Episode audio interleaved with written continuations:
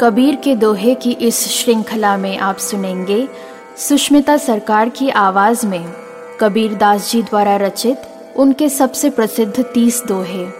इस श्रृंखला के छह भाग हैं और हर भाग में पाँच दोहे हैं।